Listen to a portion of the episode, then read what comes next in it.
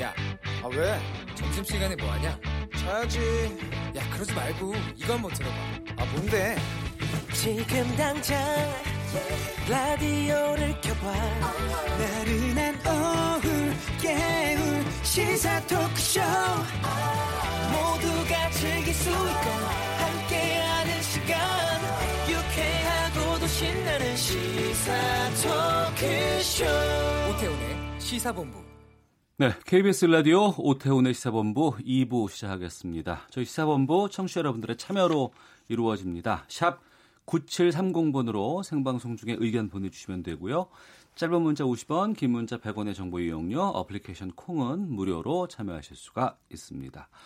매주 월요일 주요 정치권 동향을 짚어보는 시간입니다. 정치 구말리가 있죠. 오늘은 자유한국당 김학용 의원과 함께하겠습니다. 어서 오십시오. 네, 반갑습니다. 당신께 맞춥니다. 안성 출신 김학용입니다. 예. 지난 3월에 저희 시간에 뵙고 어, 네, 벌써 시간이 많이 흘렀네요. 한석달 정도 지났는데 아우, 날씨가 어째 이렇게 더운지 모르겠어요. 네. 예. 우리나라 사계절이 바뀌었다 그러더라고요. 예, 예. 옛날에는 봄, 여름, 가을, 겨울이었었는데 네, 네. 지금은 봄, 음. 여름, 네. 가을, 어. 겨울 이렇게 바뀌었다랍니다. 아유, 날씨가 너무 더워요. 네. 어, 지역구 가시면 이제 그런 얘기들로 하면서 좀 그, 그 거리감도 좀 좁히고 좀 그렇게 활동하시나 전뭐 봐요. 고향이 안성이고 예. 그 아주 오랫동안 우리 시민들이랑 함께했기 때문에 예. 뭐 국회의원이라기보다는 뭐 음.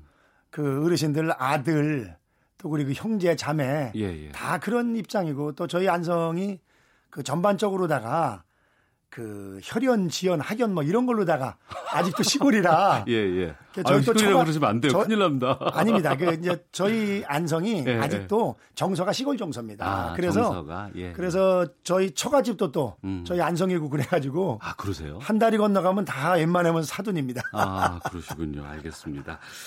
자, 아, 주된 내용들도 좀 들어보도록 하겠습니다.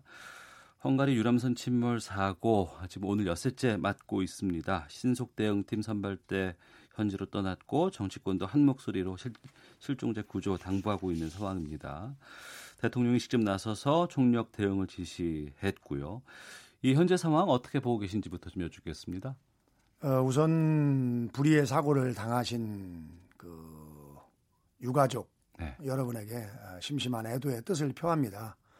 대한민국 국민이 외국에 나가서 이러한 재난 사고를 당했는데 이것은 여야의 문제도 아니고 정파의 문제도 아니라고 생각이 됩니다. 음. 당연히 국가적인 총력을 다해서 네. 신속하게 에, 사태를 수습을 하고 그리고 어, 유가족들을 따뜻하게 어루만져 주는 것이 국가의 할 일이라고 생각이 됩니다. 예.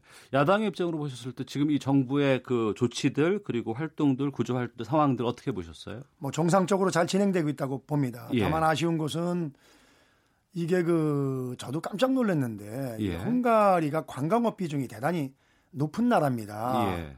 대략 한 10%대 접근하고 있는데 OECD 국가 중에서 한 10위권이고요. 음. 우리나라의 한 두 배 정도고 헝가리 국민 20명당 한 명이 관광 산업에 종사하는 그런 분들입니다. 네. 그런데 제가 깜짝 놀랐는데 이런 그 사고가 난 곳이 음. 처음이랍니다. 네. 그 다뉴브강에서 그 해상 사고가 처음 발생이 됐는데 아시는 것처럼 구명 조끼도 음. 그 입지 않았었고 또 그리고 그 이 안전에 대한 개념 자체가 많이 부족한 것 같은 생각을 가졌습니다. 그리고 해상 사고 발생 시 구, 구조 골든 타임 대응 매뉴얼 음. 이것도 제대로 마련이 안 돼 있고 예. 그렇습니다. 사실은 우리 국민들이 그 우리나라니까 그런 걸 생각을 못 합니다만 아마 전 세계에서 긴급 재난 대응 구조 능력을 이 정도 갖춘 나라도 저는 많지 않다고 생각이 됩니다. 그러다 보니까 그 아무래도 초기 대응이 음. 조금 부족하지 않았냐 하는데 그건 뭐 우리나라 밖에서 좀 벌어진 다르니까. 일이기 때문에 그렇고 어, 좀 전에 말씀하신 것처럼 지금 그 합동 신속 대응팀 예. 그래서 처음에 18, 아, 처음에 18명, 저, 갔다가 30명 더 추가해 가지고서 지금 49명이 파견돼 있는 걸로 알고 있고요. 예. 그, 언론에서도 나오는 것처럼 유속이 음. 원래 빠르기 때문에 그게 아마 현지 시간으로 6월 3일 날 예. 유속이 제일 느려지고 그렇기 때문에 우리가 이제 우리 한국에서 간 그 잠수요원들을 투입을 하려고 했는데 그 헝가리 정부와 아마 의견 조율 중인 것으로 알고 있습니다. 한 50분 뒤면 아마 그 수세, 수중 수색 여부가 결정이 된다고 네, 네, 하니까 네, 네. 아, 좋은 소식 좀 들어왔으면 좋겠고요. 정치권에서 이제 예정된 일정 취소하는 것처럼 여러 가지 이제 애도의 뜻을 표하고 있는 상황인데 네. 그 자유한국당 민경욱 대변인이 이제 SNS에 글을 올렸는데 이게 지금 논란이 되고 있습니다. 안타깝습니다. 일반인들이 차가운 강물 속에 빠졌을 때 이른바 골든 타임은 기껏해야 3분입니다. 이런 글이었고 구조작업 총력 기울이고 있는 상황에서 또 실종자 가족의 슬픔이 큰 상황에서 당 대변인의 이런 글 적절하지 못하다는 비판이 좀 많이 나오고 있거든요. 어떻게 보시는지요? 글쎄 요즘 들어서 그 소위 막말 논란이 그 종종 오가는데 네. 그 그런 것 같습니다. 어떤 시대가 변했기 때문에 음. 본인 진위와 다르게 네. 국민들에게 전달할 그런 소지가 있는 말들은 좀 어, 자제하는 것이 맞다 그런 생각을 하고 있고요. 예. 다만 이제 민경욱 대변인의 경우에는 음. 그 세월호 때 하도 그 본인이 그 청와대에 있으면서 스트레스를 많이 받은 사람인데 네. 그 민경욱 대변인은 그런 뜻으로 얘기한 것 같습니다. 실질적으로 한국에서 구조 인력이 가가지고서 그 그때까지 생존해 있는 그런 사람을 구한다는 거는 현실성이 사실 없는 얘기거든요. 네. 그런데 이제 그 대통령이 음. 가장 중요한 것은 속도다 이러니까 예. 아마 그런 의미에서 음. 그 글을 올린 것 같은데 하여튼 뭐 본인 의지와 관계없이 예. 뭐 이런 그 국가적인 재난이 그 일어났을 때는 음. 혹시라도 네. 오해 소지가 있는 발언은 좀 안 하는 것이 저는 맞다고 생각을 합니다. 근데 계속 지금 연이어서 계속 나오는 것 같아서 좀 뭔가 좀 당 차원의 조치라든가 주의 같은 것들이 좀 필요하지 않나 싶은데 그런 게 없어요? 네, 저희들끼리 그런 이야기를 SNS에서 예, 예. 어, 발언 같은 거 조심하자 뭐 이렇게 하고 있고요. 예. 그 사실은 조금 그 민주당 측에서 예, 예. 지금 뭐 이게 정치가 실종된 지가 벌써 몇 개월입니까? 예. 그럼에도 불구하고 그 정, 정치력을 전혀 보여주지 않고 있는 것에 대해서 아마 음. 의원들이 조금 그 격양돼 있는 것이 네. 이런 반어로 표출되지 않냐 그런 생각을 가지고 있습니다. 예. 국회 정상화 부분은 잠시 뒤에 좀 저희가 따로 좀 다뤄보도록 하겠고요. 그 이어서 지금 그 양정철 민주연구원장과 서훈 국정원장 회동 논란 네. 그리고 이제 강효상 의원의 한미 정상간 통화 유출 이게 지금 국회 정상화에 상당히 지금 걸림돌로 작용하고 있는 부분인 것 같습니다. 네. 여기에 대해서 좀 말씀을 좀 들어볼까 하는데 지금 자유한국당은 그 비공개 만남에 대해서 계속 의혹을 제기하고 있는 상황이잖아요. 네. 우선은 가장 중요한 거 하나가 빠졌는데요. 예. 우리 자유한국당에서 그 강원도 산불 후속 대책을 마련하기 위해서 예. 각 부처 그 차관들 그리고 공공기관 어. 어, 단체장들이 오기로 했는데 예, 예. 그 진짜 약속이 내듯이 아무도 안 와가지고 나경원 원내대표가 네, 그 네. 요구를 했었죠. 네, 여섯 예, 자리가 예. 비었는데 예. 부끄러운 일입니다. 왜냐하면 이것은 정권을 떠나서 이제까지 이런 적이 없었거든요. 음. 저 같은 경우도 과거에 당의 정책위 수석 부의장을 맡았을 때 네. 장관들이 오면은 저는 오히려 음. 우리만 오지 말고 네. 야당의 민주당에게 가서도 적극적으로 이야기를 해라. 음. 그래야 우리 국회가 제대로 돌아가지 않냐 이런 얘기를 했는데 네. 이게 공무원들이 약속해낸 듯이 안 온 것은 음. 소위 청와대나 민주당 지도부의 입김이 없이는 불가능한 이야기거든요. 아. 국회 시스템상. 예. 그래서 참 이건 부끄러운 일이고 어. 어, 청와대 그리고 민주당 지도부가 반성해야 될 일이라고 생각이 됩니다. 역대 어느 정권에서도 예. 없었던 일이거든요. 뭐 일정이 맞지 않아서 뭐 참석이 쉽지 않았다는 아, 그건 아닙니다. 아니에요. 오기로 약속해야 된 사람들도 어. 이후에 예, 어. 모두 안 왔죠. 아니, 예. 한전에서 오죽해만 하겠습니까? 한전은 어떻게 보면 야당을 더 무서워해야 되는 그런 왜 안 왔는지는 이후에 확인을 좀 해보셨는지요? 그 사람들이 그 얘기합니까? 상식적인 상식적인 얘기죠. 그렇고 아, 알겠습니다. 예. 강효상 의원 그 한미 정상 통화 유출 문제는 음. 원론적으로는 네. 두 정상 간의 그 통화 내용은 공개 안 되는 것이 맞다고 생각이 됩니다. 다만 예, 이 예. 경우는 나중에 언론을 통해서 나타난 것처럼 무슨 상급 비밀이 통째로 다 넘어가고 그런 것이 아니고 음. 미국 대사관에 있는 소위 고등학교 후배 예. 어, 외교부 직원과 통화하는 중에 일부 내용이 나온 거거든요. 네. 그리고 이제 그 내용 자체가 뭐냐면은 일본에 온 김에 한국에 좀 잠깐 들렸다 가달라. 네. 이거는 사실은 한국 대통령으로서 당연히 해야 될 일이거든요. 그리고 예. 비밀스러운 얘기도 아니고 그렇기 음. 때문에 이것이 무슨 기밀 누출이다 하는 것은 예. 저는 안 맞고 저는 솔직히 얘기하면 기밀 유출죄보다는 어. 그 문재인 대통령의 예. 최면 손상시킨 죄가 좀 더 내용적으로는 괘씸하게 여겨졌을 테죠. 왜냐하면은 어. 예. 이제까지 그 미국에 대해서는 그 뭐랄까 전 저는 그것이 결코 잘하는 건 아니라고 생각이 되는데 네. 상당히 미국에 대해서는 뭐 동등한 입장에서 얘기하는 것처럼 늘 그런 목소리를 냈는데 어. 뭐 이렇게 일본 오는 김에 잠깐이라도 좀 달려 다녔다 가달라 한 것이 예. 어. 혹시 좀 뭐 좀 뭐랄까 좀 본인이 좀 숙이고 들어간 게 아니냐 이런 생각을 하고 있는 것 같은데 네. 저는 그 생각 자체가 잘못됐다고 생각이 됩니다. 대한민국 대통령으로서 네. 당연히 앞으로도 어. 국익을 위해서 예. 아니 일본 같은 경우는 일본의 관습이나 관리를 바꿔가면서까지 지금 트럼프 대통령을 3박 4일 환대해서 화제가 되고 있지 않습니까? 네네. 그렇기 때문에 음. 대통령으로서 당연히 해야 될 일이고 예. 이것은 기밀 누출로 보는 것은 너무 과하다. 그리고 대법원 판례에도 보면은요. 음. 네. 그 3급 기밀이라 할지라도 음. 그 기밀로서의 내용을 가지고 있느냐. 네. 이것이 판단 기준이 되더라고요. 어. 그런 측면에서 뭐 강효상 의원님이 잘했다고 제가 말씀드린 건 아닙니다만 예. 그것을 엄청난 국가적인 그 영향을 미치는 일을 음. 발설한 것처럼 그렇게 침소 봉대하는 것도 옳지 않다고 생각이 됩니다. 침소봉대라고 말씀을 하십니다만 그 기밀을 누출한 것으로 알려진 외교관은 지금 파면을 당한 상황이고요.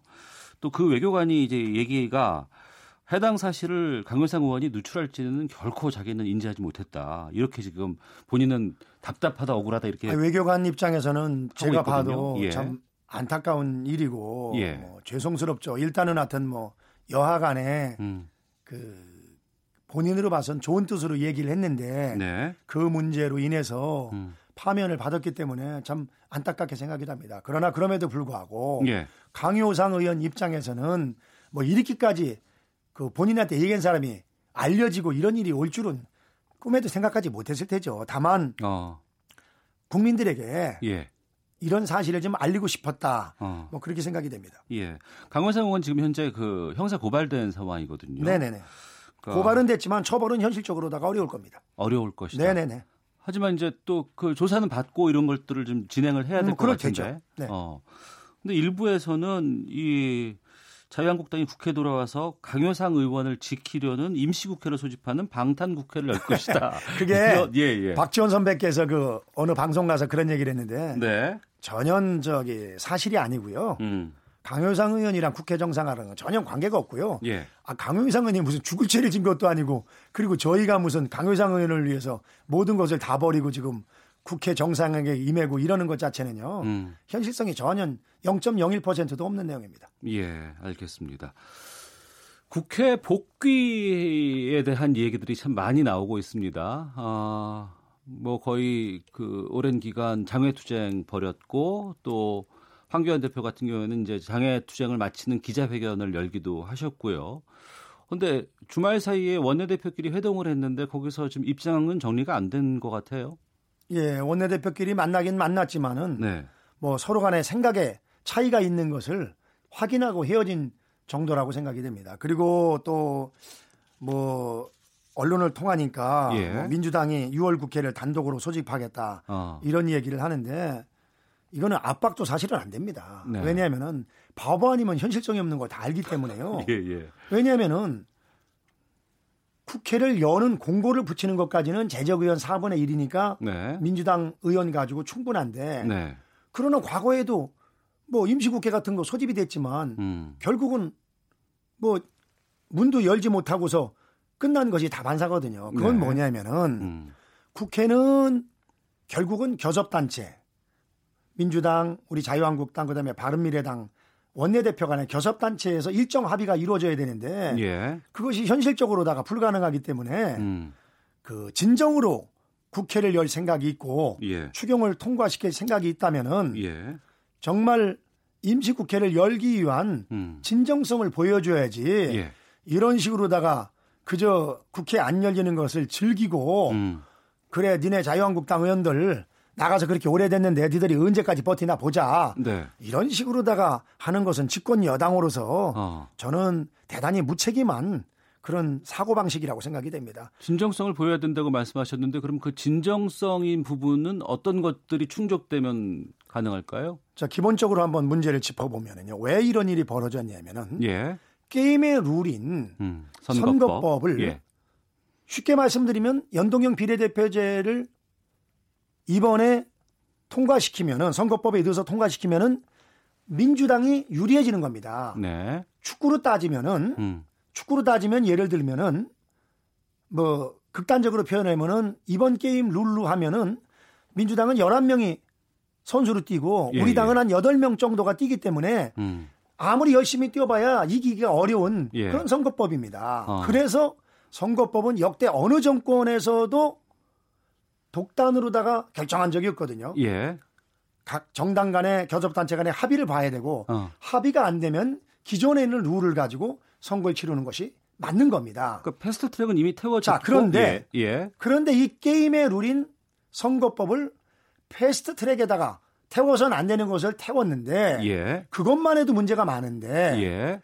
그러니까 이 선거법을 어떻게 보면 미끼 상품으로다가 팔아 먹으면서 음. 자기들은 뭡니까 그 검경 수사권 독립 네. 또 그리고 또 하나 뭐죠 그 중요한 거 공수처법. 공수처 예. 공수처법 요거를 또 자기네들은 얻는 네. 그런 두- 소위 두 마리 토끼를 다 잡는 그런 거를 했단 말이에요. 예. 그것도 제1야당을 빼놓고 그러면은 우선은 자유한국당이 지금 국회로 들어가려면은 예. 물론 원론적으로는 국민을 위하는 건데 예. 국회에 들어가서 싸우는 게 맞습니다만 예. 이제까지 야당에서는 과거 민주당에서는요 우리는 이거 약과입니다. 100일 이상 나가서 안 들어온 것이 뭐 집 나가는 것이 거의 저 습관처럼 됐던 사람들이 지금 현재 집권 여당이거든요. 음. 그럼 입장을 바꿔서 예. 들어올 수 있는 최소한의 명분을 줘야 되거든요. 예. 그럼 뭐냐? 예. 첫 번째는 패스트트랙을 태웠지만 게임에 누린 선거법은 합의 처리하지 않으면은 국회에서 처리하지 않겠다. 음. 그거고. 패스트 트랙을 그러면 다시 무력화시키는 아니죠. 거네요? 패스트트랙은 태워서 논의는 하지만 예. 최종적으로다가 합의가 안 되면은 음. 단독 처리는 안 하겠다. 예. 그러니까 자유한국당을 빼고 처리 안 하겠다. 음. 이게 첫 번째고요. 예. 두 번째는 공수처법이나 또 검경 수사권 독립 문제도 네.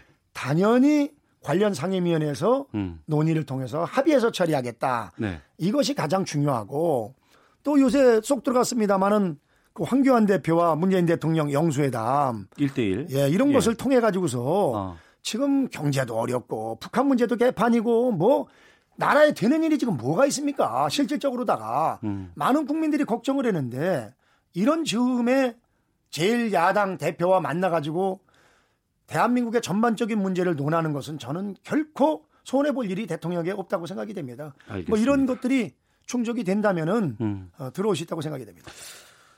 만약에 네. 민주당이 다른 야당들과 함께 단독 개원을 불사하면 어떤 게 하실 생각이세요? 아니 그게 아니라 네. 아까 말씀드린 것처럼 그게 불가능하다니까요. 불가능하다. 예, 교섭 단체 의사 일정을 그 합의가 안 되면은요. 예. 국회는 열 수가 있지만 어. 개문 휴업이 되는 겁니다. 아, 열순 있지만 열 수는 있지만 뭐를 하려면 의사 일정 합의를 봐야 되는데 활동할 수가 없다. 예, 그건 국회의장도 마음대로 할 수 없는 겁니다. 아, 알겠습니다.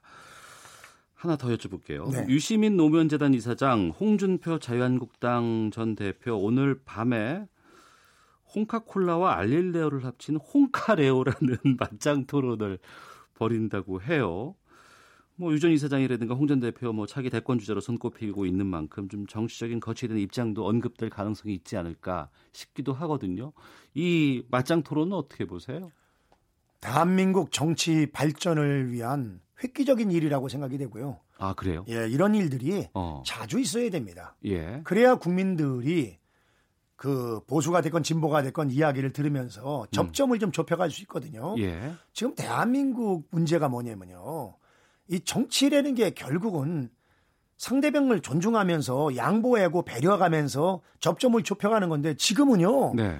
이 거의 무슨 저 조폭들 저 나와바리 전쟁 같습니다. 아이고 아이고 아이고. 영역 전쟁 말- 같습니다. 예, 예, 예, 예. 진짜 영역 전쟁을 하는 것 같습니다. 왜냐면은 예. 조금도 내가 가지고 있는 생각에서 양보 안 하고 음. 내 생각만 주장하는 거. 예. 이것은 저는 옳지 않다고 생각이 됩니다. 그런 음. 측면에서 그 홍준표 전 대표 그리고 유시민 노무현 재단 이사장께서 또 두 분 다 각 진영을 대표하면 어떻게 보면은 그 뭐랄까요 가장 그 말빨이 세신 분들 예, 예. 아니겠습니까? 어, 그리고 저도 깜짝깜짝 놀래지만은 이 홍준표 어, 전 대표께서는 그 천재입니다. 어. 그 제가 이렇게 얘기를 듣다 보면은 어떤 부분에서 천재세요? 아니 기억력이냐 아, 예, 예. 이 핵심을 파고드는 표현력이 음. 천재성이 있는 분이고 네. 또 유시민 이사장도 나름대로 그쪽 진영에서 가장 파괴력 있는 그런 분 중에 한 분 아닙니까? 예. 그렇기 때문에 아주 잘 된 거라고 생각이 되고요. 음.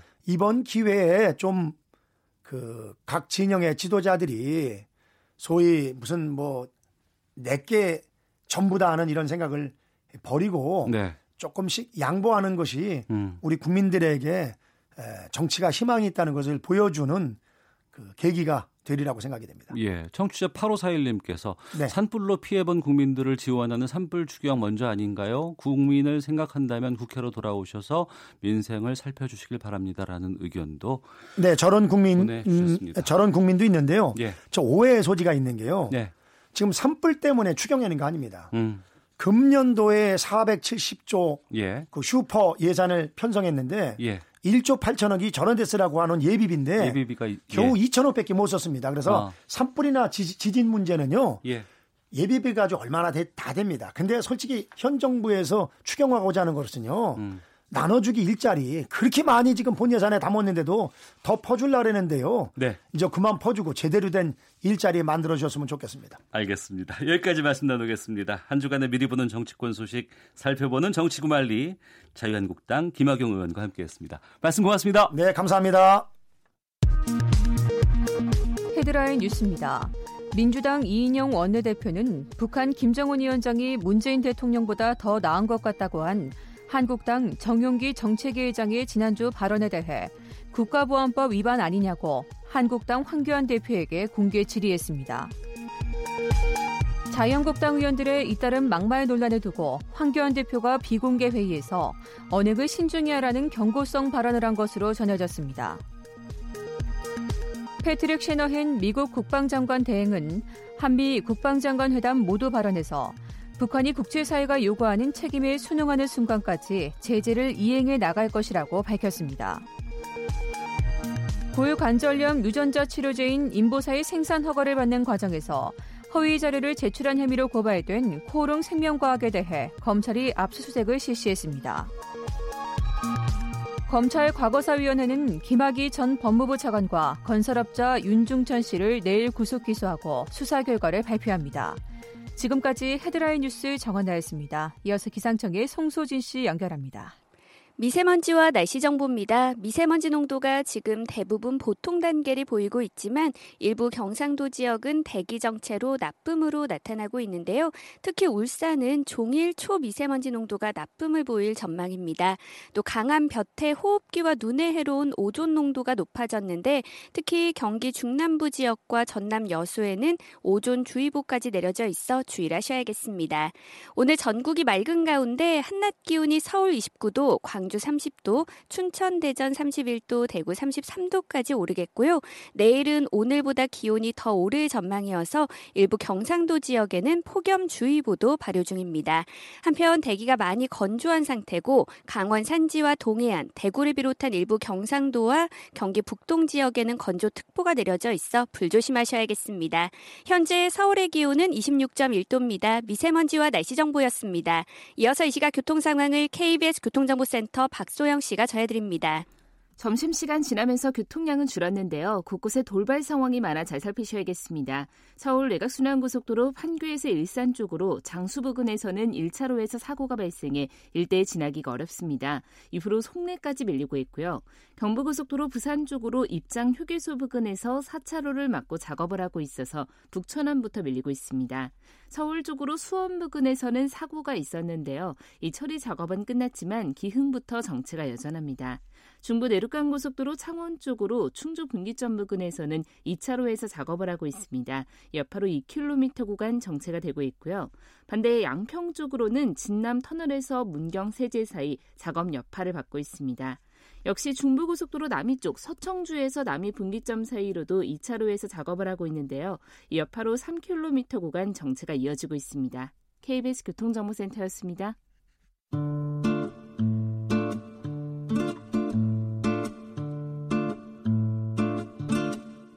오태훈의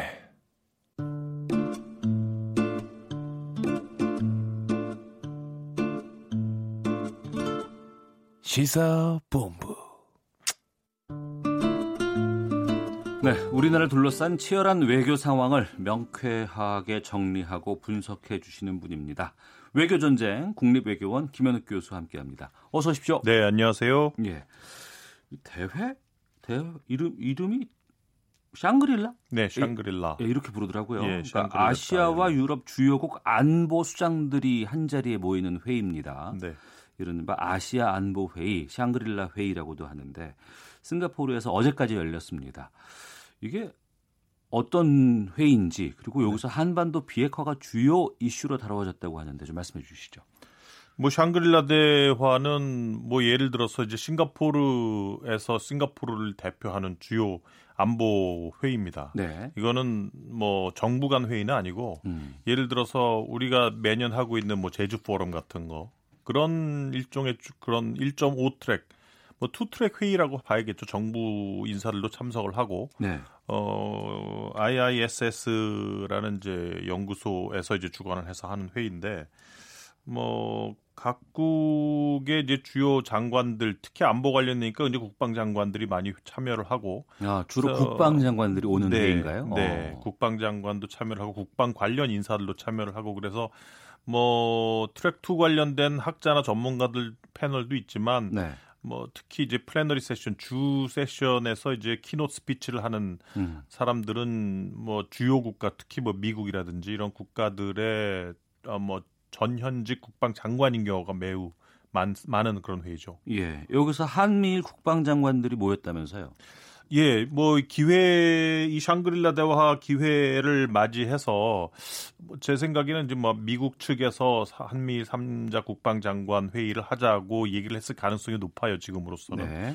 왜냐하면 최근에 이제 특히 올해 올해부터 이제 미국 입장에서는 그 아시아에 대한 인도 태평양 전략을 점점 구체화하고 있는 상황이고 어 그거의 핵심은 역시 인도 태평양 전략이라는 그, 구- 그 주요 구성원은 미국, 호주, 일본, 인도지만 음. 그외 파트너 국가들과도 소위 미닐라트럴리즘, 소다자주의를 구축을 해서 뭔가 중국 견제에 적극 활용하겠다는 게 지금 미국 입장입니다. 중국 견제. 네 네, 어. 중국 견제가 핵심이죠. 예. 어, 그래서 이제 거기에는 뭐 역시 전통적으로 미국과 일본과 삼, 한국, 삼국 간의 어떤 안보 협력체가 매우 중요한 역할을 했기 때문에 음. 아마 지금 상황에서는 미국 입장에서 이것의 필요성을 강하게 가지고 이제 회의를 소집을 했을 가능성이 높다고 보고 네. 아 그래서 이제 조속한 그 대화를 재개를 하자 북한 문제를 협력을 하자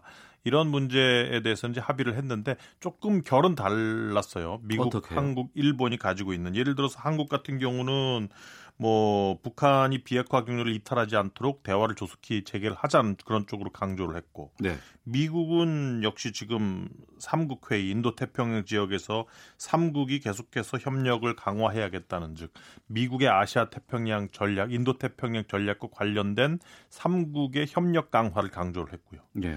일본 같은 경우는 이 북한 문제에 대해서 조금 부정적인 입장이에요. 그래서 음. 어, 북한의 핵 미사일 폐기가 확실하게 진행이 되고 있지 않다. 네. 탄도 미사일 미사 지난달에 그 북한이 발사한 단거리 탄도 미사일은 뭐 안보 안보리 결의에 명확하게 위반이다. 음. 이러한 입장을 펴므로서 조금 각국이 중점을 두는 부분들은 조금 달랐습니다. 네.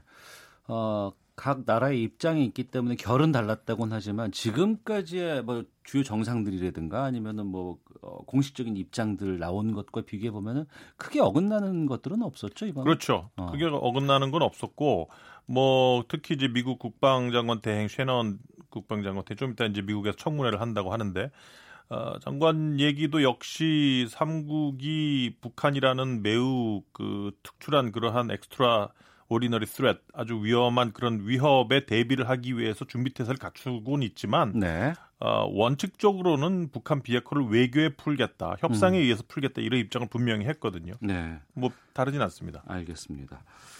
우리 외교 현안도 좀 보겠습니다. 이제 이 회의 기간 중에 한일 장관 회담이 열릴지가 이제 한미일 말고 한일 간에 네. 이 관심을 참 모았습니다. 왜냐면은 이게 그 지난번에 있었잖아요. 그 초계기 레이더 문제. 한동안 한- 상당히 좀 시끄러웠던 문제인데 이 부분은 어떻게 정리가 됐나요? 뭐 얘기가 나왔어요? 어, 예, 나왔죠. 그래서 이 부분에 대해서 이제 논의가 있었는데 한일 외교 국방장관이 계속해서 이제 자국 입장을 원칙론적으로 고수를 하고 있었기 때문에 이 문제에 대해서 어떤 조율이나 합의점은 없었어요. 음. 근데 문제는 그리고 이제 이게 지금 상황하고 그때 상황이 틀려요. 그때 이 초계기 문제가 발생한 거는 이제 작년 12월 말이잖아요. 그때는 한국에서도 이제 그 강제징용 문제가 대법원에서 판결이 났고 네. 배상 판결이 났고 그 이후에 벌어진 일이잖아요. 그래서 한일 관계가 상당히 안 좋은 상태에서 이러한 문제가 일어났고 지금은 그래도 미국의 적극적인 중재 때문에 한일 관계를 좀 봉합해야 된다 그런 분위기로 이제 들어가는 국면이란 말이에요. 예, 그렇기 예. 때문에 원칙론적으로 이 문제에 대해서 한일이 입장을 좀 굽히고 조율하지는 못했지만 음. 그래도 이 문제를 좀 뒤로 미루자. 아. 지금은 한일 간의 안보 협력이 매우 중요하고 북한 문제에 대한 협력이 중요한 그러한 상황이 아니냐. 네. 그래서 이러한 초계기 레이더 문제에 대한 재발 방지 그리고 이 문제를 앞으로는 로키로 어, 계속 유지를 하겠다. 이러한 음. 요두 가지의 한일 국방장관이 이제 합의를 했다. 네. 이렇게 보시면 됩니다. 해결은 나진 않았지만 어찌됐건 간에 이런 충돌은 당분간은 우리가 하지 않는 것으로 네. 정리가 됐군요. 네네. 알겠습니다. 아이고 만남도 많았습니다. 한중 국방장관 회담도 열렸는데 중국의 국방장관이 이 회의에 8년 만에 참석을 했다고요? 그만큼 샹그릴라 대화 이번 샹그릴라 대화가 중요하다는 거죠. 예. 어, 이번에 그 6월 1일 날 아, 회의가 열렸는데 그 회의에 맞춰서 어, 주- 그 plenary 주 session의 keynote speech를 섀너핸 미국 국방장관 대행이 했습니다. 예. 미국의 인도 태평양 전략을 최초로 구체화해서 공식적인 자리에서 공표를 한 자리입니다. 어. 지금까지는 계속해서 미국이 발표를 안 하고 예. 뭐 저 같은 사람이 가서 만나달라 얘기해달라 그래도 다 이제 비밀 유지를 해야 되기 때문에 안 가르쳐주고 음. 그래서 제가 만날 수 있는 사람을 다 만나서 얘기를 들어봐도 별 내용이 없었거든요. 예. 근데 이번에 최초로 이거를 밝힌 거예요. 특히 그 공식적인. 입장에서 밝힌 거네 아니겠습니까? 그리고 동시에 국방부 미국 국방부 웹사이트에 들어가면 어. 인도 태평양 전략에 대한 국방부의 공식 보고서가 지금 어, 그 웹사이트에 떴어요. 예. 그러니까 이제 최초로 이 자리를 빌어서 어, 미국 입장에서는 그 미국의 인도 태평양 전략을 발표한 자리고 어. 그렇기 때문에 중국 국방부 장관 입장에서도 중국에서도 국방부 장관을 참여시켜야 되겠죠. 아, 거기에 예, 예. 대응을 대응을 해야 해야 되니까. 되니까. 네네. 예. 어. 자, 그건 이제 주- 미 중간의 문제고 우리는 아무래도 이제 예, 중국과의 군사 문제에 대해서는 사드가 가, 장 중요한 이슈 아니겠습니까? 네. 이번 그 한중 간의 만남에서는 어떤 것들을 좀 의미에 담고 있을까요? 뭐 지금 상황이 사드 문제 때문에 뭐 한중 관계가 그렇게 확 안 좋지도 않지만 그렇게 좋지도 않아요. 네. 왜냐하면 지금 중국의 사드 배치에 대한 반대 를 시진핑 주석이 직접 언급을 한 사안이기 때문에 음. 중국 입장에서도 시간이 지나가면서 어 한중 중, 한국에 대해서 부과했던 어떤 경제적 제재를 완전히 다 없애줄 수는 없는 상황이고 그렇기 때문에 계속 한중 관계 껄끄름이 남아 있는 상황이란 말이에요. 네. 그런 상황에서 이번에 두 국방장관이 만나서 음. 결국은 군사적 신뢰 증진을 해야 된다. 예. 그래서 공군 간의 직통 전화를 추가로 설치를 해야 된다. 음. 그리고 재난 구호 협력, 인도적 지원을 위해서 양해각서를 체결을 하는 그러한 소기의 성과는 거뒀다고 봅니다. 네. 근데 말씀하신 그 사드 문제에 관해서는 제가 보기엔 뭐 지금 그 장관께서 어, 언론을 통해서 얘기가 나오는 거를 보면은 뭐 이해도가 상당히 높았고 입장도 충분히 전달을 하고 얘기가 상당히 잘 됐다.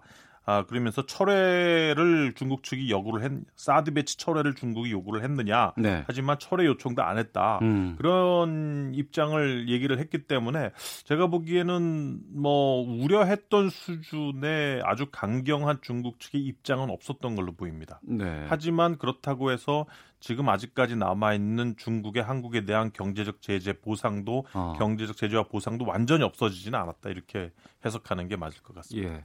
기존에 있었던 여러 가지 국방 문제라든가 외교 문제들 우리를 둘러싼 것에 대해서 물론 이제 비핵화라는 중요한 부분이 있지만 그거 외에든 이번에 크게 뭐 문제가 될 건 아닌데 가장 중요한 게 이제 미중 간의 갈등이 심각해지는 부분 아니겠습니까? 이게 뭐 군사적으로도 그렇고 외교적으로도 그렇고 경제적으로도 그렇고 다 맞물려 있는 상황이기 때문에 현장에서 뭐 보시기에 이번에 그 미중 간의 갈등은 더 심해졌다고 판단하시는 건가요? 아, 저희가 첫 번째 미중 간의 갈등이 본격화된 거는 지난 오바마 정부 때입니다. 예. 그러니까 이제 2000, 저 완전히 좀 더 앞으로 가면 2008년도 미국에서 글로벌 금융위기가 예, 나고 예. 베이징 올림픽이 나면서 중국의 부상이 갑자기 올라가고 미국의 경제적으로 다운되면서 중국이 상당히 공세적인 대미 정책을 피고 그러면서 미중 간의 갈등이 상당히 고조됐었거든요. 네. 미중 간의 갈등이라기보다는 그때는 이제 중국의 대미 공세라고 봐야 되겠죠. 공세. 예, 예. 오바마 정부 때 시- 힘이 빠져서 대체로 대응을 하지 못했고 오바마는 또 개인적인 특성이나 정책상 중국과의 공조를 해야 된다는 입장이었기 음. 때문에 일방적으로 중국이 미국을 몰아붙이던 때였어요. 네. 그때 사드 배치 때문에 우리가 상당히 힘들었고 음. 근데 지금은 완전히 역전이 됐어요. 예. 셰일가스 기술이 터지고 이제는 뭐 미국은 이제 그, 수, 그 수입 그 가스 수입 그 석유 수입을 하지 않아도 되는 자급자족해야 되는 나라가 되고 경제가 성장하고 그러면서 지금이 마지막 중국의 부상을 막을 기회다라고 네. 하고 트럼프 대통령이 중국을 엄청 몰아붙이고 있거든요. 음. 그러니까 이제 과거의 대중국 정책이 실패했다. 이제는 중국을 때려야 된다는 입장이에요. 트럼프는. 예. 그렇기 때문에 지금은 상, 완전히 역전이 돼서 미국이 중국을 공세하는 입장이고 매우 강경하게 미국은 한국의 아, 인도 태평양 전략에 대해서 한국이 적극적으로 참여하라고 계속 요구를 하고 있습니다. 예. 저도 많이 들었고 어. 미국을 미국에서도 들었고 한국에서도 들었고 야, 우리 편이면 우리 편은 빨리 뒤에 붙어. 이거 예, 아니에요, 결국에는. 근데 예. 한국은 일단 사드의 어떤 후폭풍, 그 중국의 경제 보복을 경험을 했기 때문에 상당히 민감한 문제거든요, 경제적으로. 음. 그래서 뭐 일단 지난번에 몇 달 됐나요? 아, 4월인가요? 5월인가요? 그때 그 한미 간의 외교장관 회의를 하고 우리의 신남방 정책과 미국의 인도 태평양 전략 간의 협력을 강화한다고 합의를 하기는 했습니다. 네. 근데 실제 미국이 보기에는 다른 국가들 예를 들어서 호주나 일본이나 음. 뭐 이러한 국가들처럼 한국이 좀 적극적으로 참여해 주기를 바라고 있는 거죠. 그런데 적극적으로 참여를 했다가는 또 중국도 우리에게는 아주 중요한 파트너이기 때문에 여기서 우리가 잃을 게 너무나 많지 않을까라는 우려도 들기도 하고 그래서 이쪽도 만족시키지 못하고 저쪽도 만족시키지 못할 수도 있지만 또 한편으로는 이 정도면은 양쪽에서 아 그래 저기는 뭐 이런 위치니까 이해하겠다라는 측면까지 가야 될 것 같은데 그게 참 가운데서 힘들 것 같아요. 그러니까 지난 사드 배치 때는 중국이 상당히 부상하고 있었기 때문에 아, 상당히 우리가 선택을 하기는 쉽지 않은 상황이었어요. 네. 어 근데 지금은 미국이 완전히 우세를 점하고 있고 네. 아마 제가 보기에는 미중 간의 무역 전쟁이나 미국의 중국 때리기는 하- 향후 한 20년, 30년은 간다고 봅니다. 2, 30년까지. 예, 이거는 장기전이 될 거예요. 어. 트럼프 이후에도 갈 거라고 보고 예. 그렇다고 한다면 어, 한중 간의 경제 관계를 고려해서 아주 일본이나 호주가 하는 것처럼 미국의 아, 미국의 정책에 적극 동참할 필요는 없겠지만 네. 그래도 미국의 인도 태평양 전략에 일단 발을 올려놓고 타는 것이 음. 기본적인 외교 전략의 방향성이지 않을까 싶습니다. 어, 좀 여러 가지 외교적인 지혜를 좀 모은다 그러면은 그 부분 플러스 어떤 것들을 우리가 좀 더 해야 될까요? 글쎄요, 지금 현 정부에서 하고 있는 뭐 신북방, 신남방 전략이 있는데 신남방 전략에 시작된 가장 큰 이유 중에 하나는 결국은 중국의 사드 배치 이후의 경제 보복 때문이에요. 그래서 예. 어, 외교와 마켓을 다변화하겠다는 정책이거든요. 음. 그래서 중국에 에, 나갔던 진출했던 그런 공장이나 기업들이 지금 실제 동남아 지역으로 많이 좀 옮겨가고 있어요. 네. 물론 베트남 같은 경우도 향후 20년 후면은 어, 다른 국가로 옮겨가야 할 정도로 급격하게 임금이 올라가고 있고 그래서 뭐 베트남뿐만이 아니라 다른 국가들도 또 전초 기지로 찾아야 되겠지만 일단 중요한 것은 중국에서 빠져 빠져나가고 있다는 음. 거예요. 그래서 일단은 저희가 가지고 있는 경제적 리스크를 최소화하는 그러한 전략을 좀 서둘러야 될 것 같아요. 네. 왜냐하면 우리가 지금처럼 미국 우세에 있는 상황에서 미국의 아태 전략에서 완전히 빠져나갈 수도 없고 음. 올라타야 되는데 네. 올라탄다면 미국 리스크는 없앴지만 중국 리스크가 남아 있거든요. 그렇죠. 그럼 중국 리스크를 해소할 방법을 우리가 따로 찾아 야 되겠죠. 어, 알겠습니다. 한 가지만 더 여쭙고 마무리하도록 하겠습니다. 샹그릴라 대화 끝나고 나서 앞서 말씀하셨던 그 샤너엔 국방장관 대행이 어, 문재인 대통령을 만났습니까? 아, 아마 만날 계획이라고 합니다. 아 오늘 만나나요? 네, 일단 국방장관 회의는 한 걸로 음. 전해지고 있고요. 네. 아마도 청와대 방문하고 그리고 문재인 대통령까지 만날 걸로 지금 보이는데요. 음, 여기서는 어떤 얘기들이 오갈까요? 어, 글쎄 뭐 가장 중요한 것은 뭐 동맹 문제 음. 그리고 그 지금 북미 관계를 어떻게 갈 것이냐. 북한에 대해서 어떤 식으로 다시 재개 대화를 재개할 것이냐. 예. 그 문제가 우리 측에서는 중요한 이슈일 것 같고 어. 아마 셰넌 장관도 한국이 빨리 미국의 아- 인도 태평양 전략에 들어오라. 예. 이러한 요구를 강하게 하지 않을까 싶어요. 어, 알겠습니다. 아, 오늘 만났다는 지금 속보 지금 막 들어오고 있네요. 아, 알겠습니다. 네. 예. 자, 우리나라 둘러싼 외교 현안들 분석과 전망해보는 시간 외교전쟁 국립외교원 김현욱 교수와 함께했습니다. 말씀 고맙습니다. 네, 감사합니다.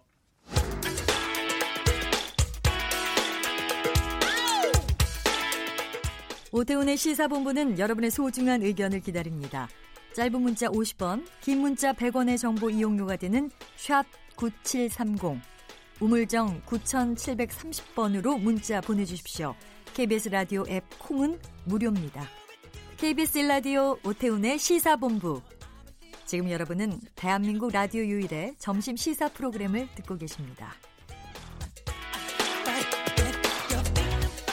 네, 자동차 보험사들이 보험료를 올렸습니다. 표준 약관 변경에 따른 비용 인상을 이유로 들고 있는데 여기에 대해서 짚어보겠습니다. 권영주의 차차차 자동차 컬럼니스트이자 국민대 겸임 교수를 맡고 있는 권영주 씨 나오셨습니다. 권영주 교수 나오셨습니다. 어, 네, 안녕하세요. 네. 어, 왜 그러세요? 아, 예, 소개해드렸습니다. 어, 네네. 자, 보험사들이 보험료를 올리는 근거 무엇인지부터 좀 알려주세요. 오태원 아나운서가 정년이 몇 살이죠? 우리는 60세인데 이제 59세부터 이제 임금 아 58세부터 임금 피크제 들어가요. 그렇죠. 보통이 이제 그렇잖아요. 네. 최근에 대법원이 예. 실제로 일할 수 있는 나이를 65세까지 봐야 된다라고 법원에서 법원에서 그랬습니다. 판결을 했어요. 그러니까 이게 우리가 상실 수익이라고 그러는데 만약에 지금 방송 끝나고 나가셔가지고 뭐 그럴 리는 없겠지만 네. 혹시 모르게 뭐 사고가 났다 그러면 예. 이 사람이 앞으로 몇 년까지 은퇴를 할 것인가 아 그렇죠. 그걸 예. 계산을 하잖아요. 계산해서 일을 거- 못 하니까. 예, 예. 그게 이제 60세까지 계산했는데 이걸 음. 65세까지 계산하게 된 거예요. 아 예. 네, 그러니까 이제 당연히 보상비가 더 나가게 되겠죠. 음. 거기에 따라 가지고 보험사가 5년을 더 보상해야 되니까 네. 그만큼 우리는 비용을 올려야 되겠다 해가지고 음. 1.2% 정도 올렸다 네. 이렇게 설명을 한 겁니다. 아 그러면 이제 그게 반영이 돼요? 곧? 그렇죠. 이미 반영이 된 것도 있고 어. 이번 주부터 하는 것도 있고 예. 다음 주부터 올리는 것도 있고 어. 6월 안에 다 반영됩니다. 그건 이제 갱, 보험료 갱신할 때 이제 상승되는 그렇죠, 거죠. 그렇죠, 그렇죠. 어. 새로 이제 보험료를 갱신하고 예. 이제 기간을 만료돼 가지고 어. 바꾸시는 분들이 해당이 되는 거죠. 아. 뭐 그 부분은 뭐 그럴 수 있겠다 생각이 네네네. 들고. 중고차 시세 하락분 보상도 반영된다는 건 이게 무슨 말입니까? 제가 차를 새로 샀어요. 예. 예를 들어 음. 3천만 원짜리 차를 샀습니다. 네. 어, 근데 뽑은 지 1년 잘 타고 다니고 음. 2년째 아이쿠야 예. 누가 뭐 저를 가해하든지 음. 제가 저 혼자 어, 전봇대를 들이받든지 해가지고 차가 부서졌어요. 네. 고치죠. 네. 그럼 사고 이력이 남습니다. 1억 남죠. 그죠. 사고 이력이 남으면 음. 이거 2년 안에 되팔면 3천만 원 받아가지고 2,500만 원에 팔 수 있는데 네. 사고 났으니까 2,300만 원만 받으라는 겁니다. 어. 예를 들면 예, 예. 그러니까 200만 원에 대해서 일종의 가치 하락을 경험하게 되는 거잖아요. 그렇죠. 그런데 이제 2년까지는 보험사가 그 200만 원 정도를 보상을 해준 거예요. 어. 근데 사고가 예. 3년째는 안 납니까? 어. 4년째는 안 나요? 그렇죠. 계속 납니다. 날수 예, 있어요. 예. 예. 그러다 보니까 그 그러면 중고차로 사고 나서 가치가 떨어질 때그 어. 하락분을 5년까지 보상해 줄게. 예. 이렇게 했으니까 3년 정도 더 보상의 가능성을 열어놨잖아요. 그때 보상 비용이 또 나가게 되니까 음. 그것도 인상 요인이다. 이렇게 설명을 한 그러니까. 중고차 가치 하락분을 2년까지만 해주다가 네. 5년으로 늘린 거군요. 그렇죠. 그러니까 이제 3년 동안 가치 하락 보상을 계속 해줘야 되니까 추가로 음. 거기에 대해서 이제 보험료 인상 요인이 발생했다 해서 또 같이 포함시킨 거죠. 그러면 이제 이런 것들을 다 합해서 네. 어느 정도 올라가는 거예요? 회사마다 조금씩 달라요. 대형 보험사가 보통 보니까 1.5%에서 1.6%를 많이 올리고요. 음. 그다음에 이제 중소형 보험사는 뭐 1% 올리는 것도 있고 네. 보통 보니까 1.4%에서 1.6% 사이가 제일 많습니다. 음. 물론 뭐 그 중에는 서비스에 따라 가지고 보험료는 조금 차이가 있겠지만 전반적으로 평균 1.5%는 올린다. 네. 이렇게 보시면 될 것 같아요. 네. 보험은 위급할 때나 사고가 났을 때를 대비하기 위한 거잖아요. 그렇죠. 어. 근데 사고가 안 나면 그냥 그거는 그 다 보험사로 가는 거 아니에요. 보험사 수입이죠. 그렇죠. 수입이죠. 네네네. 근데 그런 것들을 다 인식을 하고 있는데 네. 그럼에도 어떤 변화가 있거나 손실이 금 익되거나 보상 금액이 커질 때마다 항상 보험사들은 금액을 올려왔거든요. 뭐 늘 그렇죠. 왜냐하면 그 상품이 보험 상품이잖아요. 예. 그러다 보니까 보험 상품을 팔아서 음. 수입을 보존하는 형태이기 때문에 네. 지출이 많아지면 음. 또는 지출 가능성이 높아지면 어, 보험료를 올리는 걸로 늘 어, 수입을 보존해 왔죠. 그러니까 예. 이게 늘 비판은 받는 문제입니다. 예를 들면 어. 자체적으로 비용 절감을 하려는 노력을 했느냐. 예. 아, 그렇지 않고 그 그냥 단순하게 보험료를 인상하는 게 과연 맞느냐라는 건 어. 보험료 올라갈 때마다 늘 제기가 됐던 문제고요. 예. 그러다 보니까 이제 소비자들도 그러면 우리는 보험료 낮출 방법 없어? 어. 우리도 낮출 거야. 예. 그래서 그런 다양한 옵션들이 많이 만들어지는 겁니다. 음. 예를 들어서 보험이라는 게 말씀하신 것처럼 사고 가능성이잖아요. 음. 그러면 운행 거리가 짧거나 네. 운행 시간이 줄어들면 어. 사고에 대한 가능성도 같이 낮아지는 거지 않습니까? 그러니까 1년에 2만 킬로 뛰는 분하고 그렇죠. 1년에 5천 킬로 뛰는 분하고 금액이 다 같잖아요, 지금은.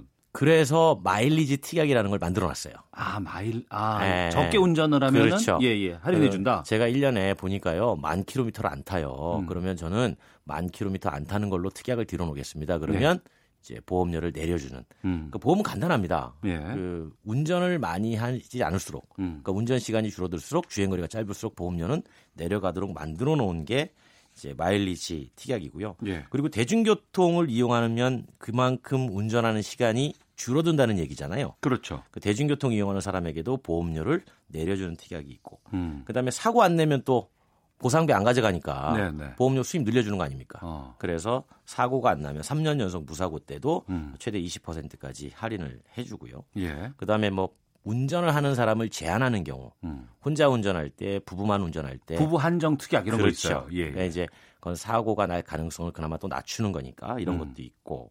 그 다음에 이제 교통안전 교육을 이수하면 또 65세 이상의 운전자에 한해서 또 내려주는 그러니까 여러 가지 옵션들을 많이 해놨어요. 그래서 소비자들도 예전처럼 그냥 이거 얼마예요라고 물어보는 게 아니라 어떤 옵션들이 있습니까? 음. 그런 거를 다 파악해서 본인에게 맞는 상품을 가입하는 게 유리해지는 겁니다. 예. 뭐 전방 추돌 경보 장치 이런 거 갖고 있으면은 그- 확 낮춰야 되는 거 아닌가요? 원래? 블랙박스 있으면 낮춰 주잖아요. 예, 예. 이제 그게 이런 겁니다. 사고가 났을 때 어. 보험료가 덜 나가는 건 음. 어, 중상을 입을 가능성이 경상으로 바뀔 때, 음. 그다음에 차가 덜 부서질 때, 네. 또는 분명히 이거는 사고가 날 수 있는 상황인데 안전장치 때문에 음. 사고가 안 났을 때, 네. 그건 분명히 보상비가 적게 나가는 부분이잖아요. 그렇기 음. 때문에 자동차에 안전장비가 많이 달려 있으면 예. 어, 당신은 사고가 나도 어. 사고 위험성이 적거나 설령 사고가 나도 다칠 위험성 상해 정도가 낮아지기 때문에 네. 어, 보험료를 할인해 주겠습니다라고 하는 겁니다. 좀 전에 말씀하신 것처럼 전방 추돌 경고 장치가 있고 또 긴급하게 자동으로 어, 스스로 멈추는 장치도 있고요.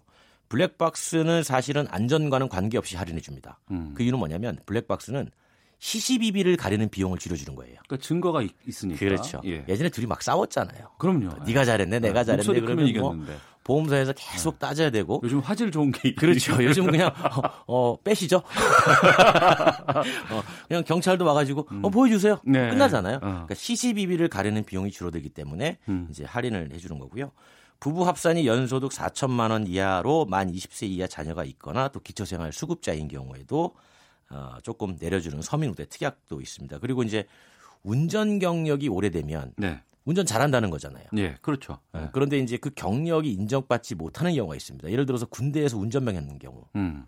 3년 동안 운전했는데 2년 동안 예. 운전했으면 그것도 충분히 운전에 대한 skill이 늘어날 수 있다. 어. 그러니까 사고의 가능성을 낮출 수 있다라고 해서 그런 경력도 인정을 해주는 겁니다. 예. 보험료 위주로 저희가 좀 살펴봤습니다만 이제 오늘이 6월 3일, 6월의 첫 월요일인데 그렇죠. 이 6월에 자동차 분야에서 달라지는 게 꽤 있다면서요? 예, 꽤 있어요. 주차장에서 사고 내고 도망가시면 안 됩니다. 이제.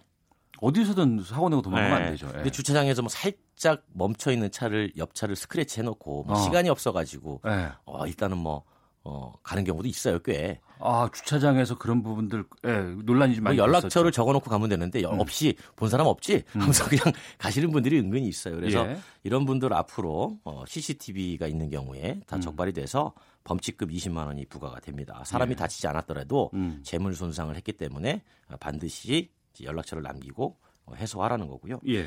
그 다음에 이제 어린이 통학버스 논란이 좀 많았지 않습니까? 아 그럼요. 예. 네, 그거 이제 승하차 할때 다뤄봤습니다. 운전자가 예. 반드시 아. 다 내렸는지 이제 의무적으로 확인을 해야 되고요. 이거 예. 확인 않고 내리면 20만 원 이하 범칙금 됩니다. 음. 그리고 이제 그 지금 논란이 되는 건 모든 도로에서 안전띠 착용해야 되거든요. 이제. 아, 예, 예. 예. 근데 그게 시내 버스도 해당이 됩니다. 시내 버스요? 네네. 시내 버스에 안전벨트가 있어요? 없죠. 어. 뭐 시내 버스는 사실 자동차 안전 기준에도 예. 설치하지 않아도 된다고 돼 있거든요. 그래서 예, 예. 이 부분에 대해서 논란이 좀 있는데 어쨌든 어, 시내버스는 아무래도 조금 예외가 되는 음, 규정이 되지 않나 이렇게 생각이 되는데 어쨌든 규정상으로는 어. 다 해야 돼요. 예. 그랬더니 이제 이런 얘기 나오죠. 서서 가는 경우는 어떡하냐. 그러니까요. 예.